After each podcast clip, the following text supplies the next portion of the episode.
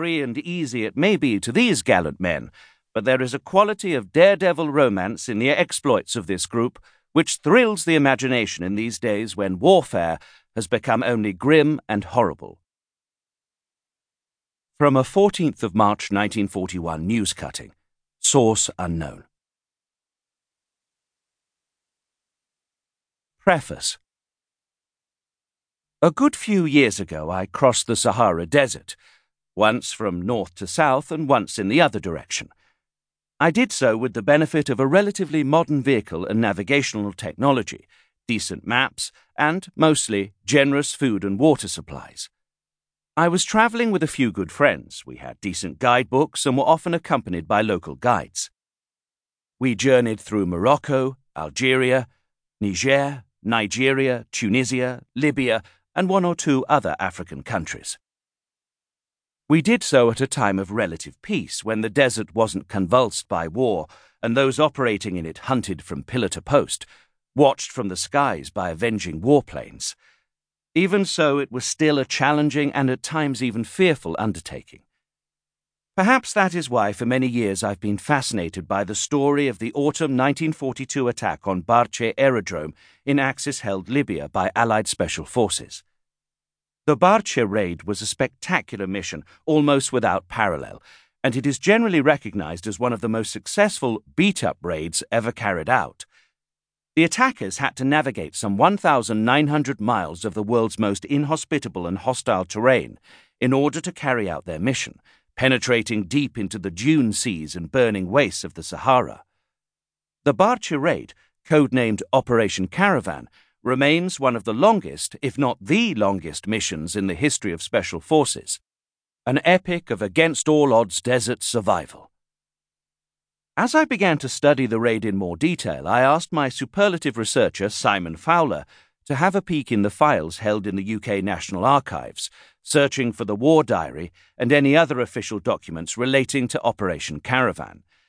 Thankfully, a reasonable body of records has survived.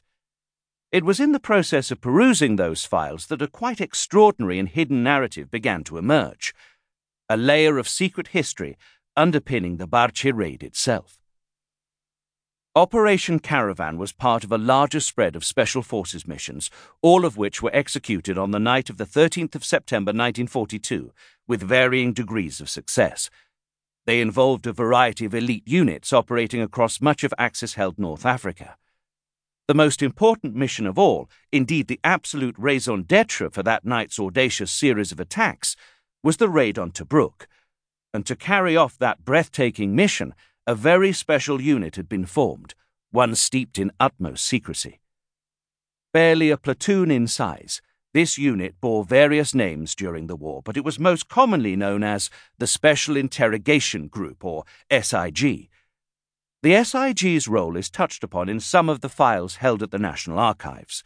The papers reveal how the unit, part Special Operations Executive, part SAS, was founded to perpetrate one of the greatest deceptions and subterfuges of the entire war. The platoon of men who made up the SIG consisted entirely of fluent German speakers who were recruited for one purpose and one purpose only to pose as a unit of German soldiers with the aim of enabling our elite warriors to penetrate the enemy's lines. The SIGs were to be the masters of deception, disguise, and bluff, and they were to use such skills to spirit the desert raiders to their targets. In doing so, they were to break every known rule of war. On the night of the 13th of September 1942, they were the Trojan horse that took Allied special forces through the series of supposedly impregnable defences that encircled General Rommel's key stronghold in North Africa, Tobruk. Indeed, the raids on Barce and the other attacks of that night were but decoys designed to blind the enemy to the real target, the port fortress that was the key to victory in the desert.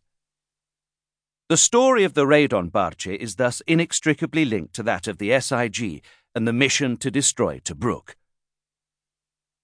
During the various operations carried out that night, the heroics performed were almost beyond belief or compare. Those recruited into the SIG and the elite forces that accompanied them knew that they were almost certainly going to their deaths. They went anyway, willingly. All were volunteers.